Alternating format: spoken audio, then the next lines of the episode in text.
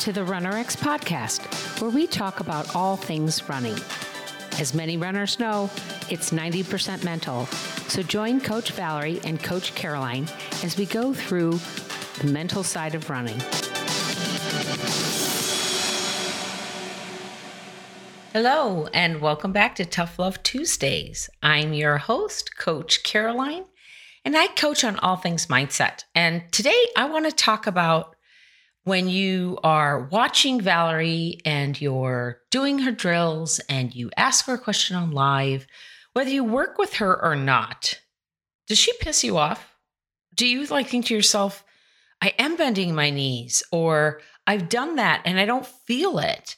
Do you sometimes feel like when she's talking on the live that maybe she's talking right to you? Like it sounds like a question you might have asked in an Instagram post. So you feel like she's kind of picking on you. Or maybe you get frustrated because you're talking about something and you just, you're like, I'm doing it. I'm doing it. I know I'm doing it. But she keeps saying you're not doing it. Or she keeps saying, this is the problem you're having. If you're feeling this way, this is the problem you're having. What if I told you that it's all part of the process? That she's not actually trying to make you mad?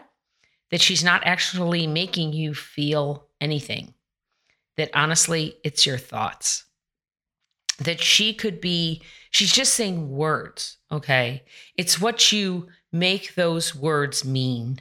Like, I am doing this and she's picking on me. Um, she's pissing me off, right? Those are all thoughts. And she's making, she's just teaching a concept and you're choosing to make those words mean something personal about you. And what if they don't? What if they don't? What if they don't mean anything about who you are as a runner, what your potential is for running, uh, whether or not you'll be able to meet your goals, whether or not it makes you a good runner or a bad runner? And what does that even mean? What is a good runner versus a bad runner? Like, is that speed? Is that distance? Is that the ability to, um, you, you know, what does that mean? I guess I don't, I don't even know because what do you make that mean? Is going to be my question to you. Is a good runner somebody that runs fast? I might say, no, a good runner somebody that can run long distances. Where a sprinter would say, obviously, no, a good runner somebody that can run fast. So, what I want to take you back to is this idea of when she's saying these words, what thoughts are you having about them? When she's talking about where you where your foot is aligned with your hips. Okay. And I'm saying that very clearly because I want you to notice how specific we are with not saying things like foot strike.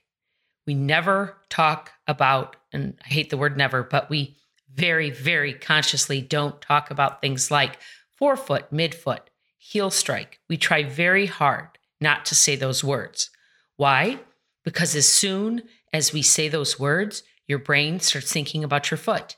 And then you're no longer thinking about your job of pulling, you're thinking about your foot placement. That's not what we want you to think about. So we don't say that word. We don't say the word landing. Why? Because we want you to feel up. Okay. And if we say the word land, you will immediately feel down. You will think land. It's the meaning of the word. okay. So we're very conscious of what words we use when we describe this movement, when we describe what you're supposed to be doing in the movement, and how we want you to feel and perceive your body in space. Okay. We are extremely conscious of this because we understand that words create thoughts, which create feelings. And based on those thoughts and feelings is your action. And that action creates your result. So it all starts not from the doing, it starts from the thought, which you got from the words she spoke or the words you read.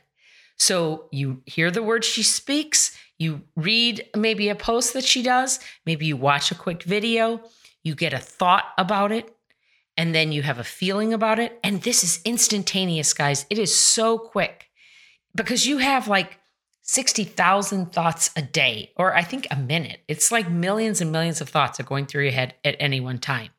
So she says something, you have a thought very quickly, which creates something in your body, and then you do the action based on those feelings and those thoughts. Okay. So if she can't make make you anything, she can't make you feel a certain way, feel frustrated, feel light. If her words really don't uh, affect you, A F F E C T, in any certain way, then how do you affect you? And what I'm going to say is stop fighting her. Okay? Stop fighting the process. Stop assuming that because you see somebody else that worked with us for three months and they got a time goal, that you should be doing it in three months. It's not you. Stop trying to push the process based on somebody else's results, right? What's holding you back from getting those three months, six month time goals, whatever it is that you want to achieve, whatever those results are, what's holding you back are your thoughts, not her words, not the other runner's results, nothing but your thoughts.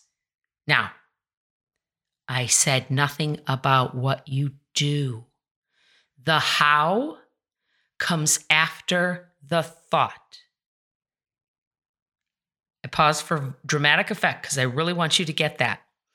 The how you do something, the action, comes after the thought you have that precedes it if you've read anything from Dr. Romanov, he speaks about this at length. Your perception, your thought is what precedes the action. So you have to stop fighting the process.